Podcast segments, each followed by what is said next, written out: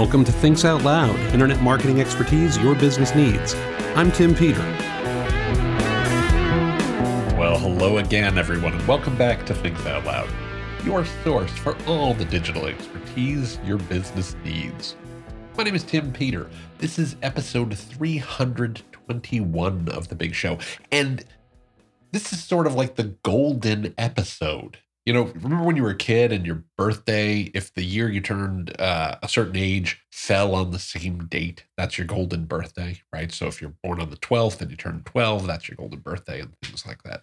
Well, this is episode 321, and I am recording this on March 21st, 2021. So it's sort of, you know, the 21, 21, 21 episode. You will probably hear this a couple of days later, you know, probably more like Tuesday or Wednesday. Uh, but I'm kind of excited about it because a weird numerical little treat that came up. and it entertained me, and hopefully you got a, a little kick out of that too. Um, there is so much to talk about. This has been you know, a crazy couple of weeks, a crazy couple of months as I don't want to say as the pandemic is ending, but as the pandemic is beginning to wind down. You know, we're starting to see some real progress. We're starting to see some real opportunities ahead of us. There was a story in the New York Times about the fact that Disney's California Adventure Park has reopened in California after being closed for some time, and that guests are paying $75 to visit per person, 75 bucks per person to visit. And they can walk around and they can shop and they can, you know, wave at characters from a distance, but there's not real close character interactions. And there are no rides open yet. And still, demand has been overwhelming people are desperate to get out and do the things that they want to do. And so I think we could be in barring any, you know, major relapse, barring any problems with getting people vaccinated, barring any, you know, breakout uh, variants of the virus that, you know, that don't respond well to either treatment or the vaccine all of which are possible.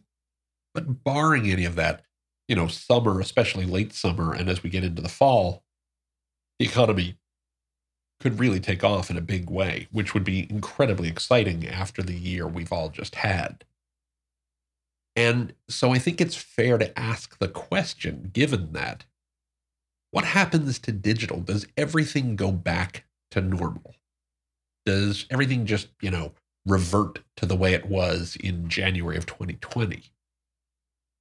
And I believe the answer to that is no. And I believe there's a lot of evidence that suggests the answer to that is no, that strongly suggests that the answer to that is no. As I mentioned a couple weeks back, we have been living through a generational shift to digital. As I mentioned last week, we've lived through a year of digital, right in one year. And there's plenty of data that suggests that we are in a whole new world. I mentioned on a past episode, oh gosh, six months ago, about how, you know, there is no going back. You can only go forward. And there's some data that strongly suggests that this is true. Um, e consultancy has a tremendous piece, and I will, of course, as I do, link to this in the show notes but there's this great point about why new customer behaviors are here to stay and what we're seeing from this. This is something I touched on in an episode a couple weeks back about Shopify's monster year, the big year that Shopify, the e commerce platform for small businesses, had. And the fact that that's a strong sign that customers are still trying to connect with the content and with the commerce that matters to them. And it gets to a fundamental point, something that I know I've discussed before on the blog and here on the podcast, and something I've talked about with lots of people that we're not living through digital transformation. We are living through business transformation that happens to be enabled by digital. If you were starting a company today, you wouldn't create the company you created 10 years ago. If you were, you know, if you work for a company that's been around for 50 years or 75 years or 100 years, the founders of that company would create a different company today. Not necessarily in terms of the products or services that they offer, but in terms of how they create those products and services and how they deliver those products and services to their customers. Because we live in a different world today than we saw 50 years ago. And to illustrate that point, I want to call out something that happened, uh, something that Search Engine Journal published that really comes from LinkedIn data, but this was from a couple weeks back about the top jobs that are available right now, according to LinkedIn. And the number one job is a frontline e commerce worker. So that's somebody who's a driver or a supply chain associate, or they handle packages, right? So these are people who are working on the front lines of fulfillment of e commerce. We're seeing things like loan and mortgage experts, healthcare supporting staff, biz dev and sales professionals, experts in workplace diversity, digital marketing professionals, yay, nurses, education professionals, digital content creators. So these are jobs that are incredibly enabled by digital and are incredibly important because of digital and the changes that it has wrought. But what they're not necessarily, except for the digital marketers and the content creators, is it is not, they're not jobs themselves that are quote unquote digital. You know, when you talk about a frontline e commerce worker, or you talk about a diversity expert, or you talk about a biz dev person, or a healthcare supporting staff, or a nurse, those are jobs that involve interacting with people or interacting with physical goods that have been high in higher demand because digital has sort of driven us a certain way. And so it's something that, you know, the businesses themselves have changed. But the jobs are enabled by digital, are, you know, brought to the fore because of digital. The work itself isn't always digital work or what we would think of as digital work. And we're seeing companies respond to this in all kinds of ways. Uh, Google has introduced these career certificates. There's an article in link, uh, excuse me, in Inc. magazine that I will link to. There's actually articles all over the place about this that talk about the kinds of skills Google is looking for.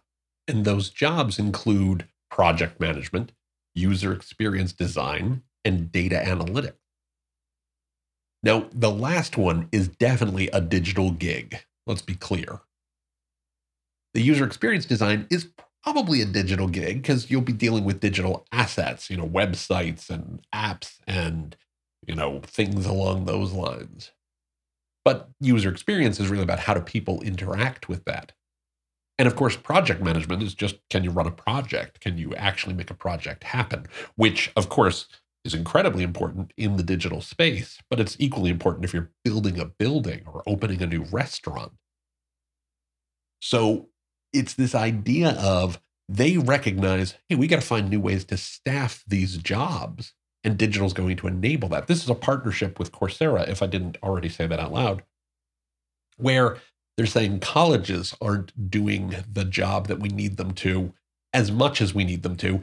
And frankly, for these gigs, people don't need a college degree necessarily. They just need experience and the practical skills. And I think it's interesting that Google chose these for a couple reasons. One, obviously, they have needs in these areas. Also, they know what other people want because they know what people want. People go to Google every day and tell them. And I don't think it's because people are searching for those jobs, so that's true, but it's because people are posting those jobs. So it's not just an opportunity for Google to get people for their own company, it's an opportunity for them to provide access to other to people for other jobs that exist out there, which is a fascinating development because they're really looking at how do we create a different workforce enabled by digital. enabled by a different environment. There was also this great paper from the National Bureau of Economic Research. Uh, a number of researchers worked on this John Bai, Erik Brynjolfsson, uh, Wang Jin, Sebastian Steffen, uh, Chi Wan, and I hope I pronounced all their names correctly. But they've just done some research that showed, and I'm going to read from the excerpt a little bit, of the extract a little bit. Uh, this is a quote. We find that public firms with high pre pandemic work from home index values had significantly higher sales, net incomes, and stock returns than their peers during the pandemic. Our results indicate that firms with higher digital resilience, as measured through our pre pandemic work from home index, performed significantly better in general, and non essential industries in particular, where work from home feasibility was necessary to continue operation. The ability to use digital technologies to work remotely also mattered more in non high tech industries than in high tech ones. And that's the end of the quote. Now, that doesn't quite say what I first thought it said when I first read it. And it, it, it does also say what I thought. But the first thing that they're saying with this paper is that, you know, um, that companies that can work from home are more resilient. There's a business resiliency, a business continuity thing going on here if you are a retailer, if you are a restaurant and people can't work from home and you were a non essential industry and forced to close during the pandemic, then obviously you are going to do worse than companies who had a better capability of working from home. But that was also true for restaurants who provided delivery. That was also true for uh, that they would perform better. That was also true for retailers who provided things like curbside pickup or delivery that they performed better. Their ability to use digital technologies mattered because it enabled them to stay open. And that really gets to the point that I'm trying to make today, which is that digital enables businesses in all kinds of ways, whether it is sourcing people, whether it is helping to educate people, whether it is finding the people you need to fill the jobs that you need, whether it is figuring out how to make sure your company can run if people can't come into your storefront or can't come into your restaurant or can't walk into your hotel or can't visit with one of your salespeople. Your ability to keep the lights on depends on your digital resiliency. Your business resiliency depends on your digital resiliency. And I think that's important because of things I've been talking about for the last, oh, I don't know, six months and six years. right? There are four big trends we should expect over the next bunch of years. And I've said this, I've said this a couple times before, but you know, that there is going to be an unpredictable economy predictably. We should just depend on that fact. There's lots of evidence shaping up that we could be in for a boom. There's some evidence that suggests we could be in for a boom followed by a quick bust. There's lots of evidence that suggests people may wait to come back. I think it's going to be a boom. I'm pretty optimistic about that fact. But I also think we need to plan ahead for what if it doesn't go in that direction and how do we ensure we are resilient in any case we know that there's an acceleration of digital adoption and that it's never going back. Yes, people want to get out and experience the world. Yes, people want to visit with their friends and their family.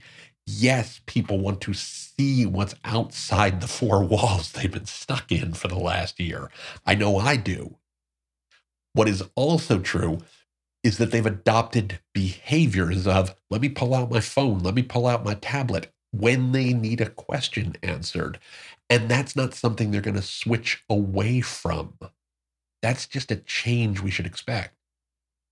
We also know, and I'm not going to belabor this point because I've talked about it a lot lately, but we also know that the regulatory environment is shifting in ways that are going to be difficult for AgFam, for Apple, Google, Facebook, Amazon, Microsoft, or the Frightful Five, or whatever you want to call them, and that provide both some challenges to your business and also opportunities for your business so long as you take advantage of them. And I have a four big trends episode that I will link to in the show notes that has details of how you do that. We also know as part of this that customers want you to be more digital, as I talked about a moment ago with their acceleration of digital adoption. They also want you to be more human. They want those digital experiences to be very human centric and very easy for them. They don't want to have to work hard. I find it interesting that Google putting so much emphasis on user experience design tells you something about the kinds of things that they think are important project management, user experience design, data analytics. Those are pretty clear signs of what Google finds important and valuable and tough to get their hands on. You know, and it leads to things. Uh, there was a great piece from Brian Solis a couple weeks ago and from a guy named Rob Toews, I think is how you pronounce his name. I hope I got that correct about you know AI and automation being the linchpins for post-pandemic business success. That was Brian Solis's point. Um, that AI might lead to quote unquote the end of work. That was Rob Toews's point, and I'm not 100% sure I agree with him, but I certainly agree, as I've just been talking about, that work is going to change because of this.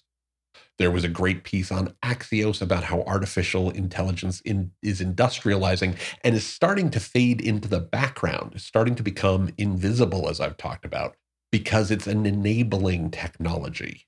You won't spend your day worrying about how to develop an AI, but you might spend a big chunk of your day interacting with that AI. You know, as I've said before, AI won't steal your job, but smart people who use AI might. So the point becomes what kind of company are you going to be going forward? What kind of business are you going to build going forward? What kind of people are you going to bring on board forward who can help you do that? And what kind of environment do you want to create for your customers that is both digital and human so that they will choose you when they're ready to browse and shop and buy and all the things that we expect them to do, whether it happens next month, you know, in a couple of months during the summer, or, you know, a year from now. You need to make sure you've got the pieces in place today because otherwise the race will be over before you even get a chance to run it. You can do this. The tools are all there. The knowledge is there. The demand is there. All it takes is for you to step up and say, Yep, I'm ready to do this. I'm ready to build this kind of business for my employees and for my customers. I'm looking forward to it. I can't wait to see what you do. Now, looking at the clock on the wall, we are out of time for this week. I want to thank you again for listening, and I want to remind you that you can find the show notes for today's episode, as well as an archive of all past episodes by going to timpeter.com slash podcast. Again, that's timpeter.com slash podcast. Just look for episode 321, our golden episode. While you're there, please don't forget that you can click on the subscribe link in any of the episodes that you see to get Thinks Out Loud delivered to your favorite podcatcher every single week. You can also find Thinks Out Loud on Apple Podcasts, Google Podcasts, Stitcher Radio, Spotify, Overcast, wherever fine podcasts are found. Just do a search for Tim Peter Thinks, Tim Peter Thinks Out Loud, or Thinks Out Loud. We should show up for any of those.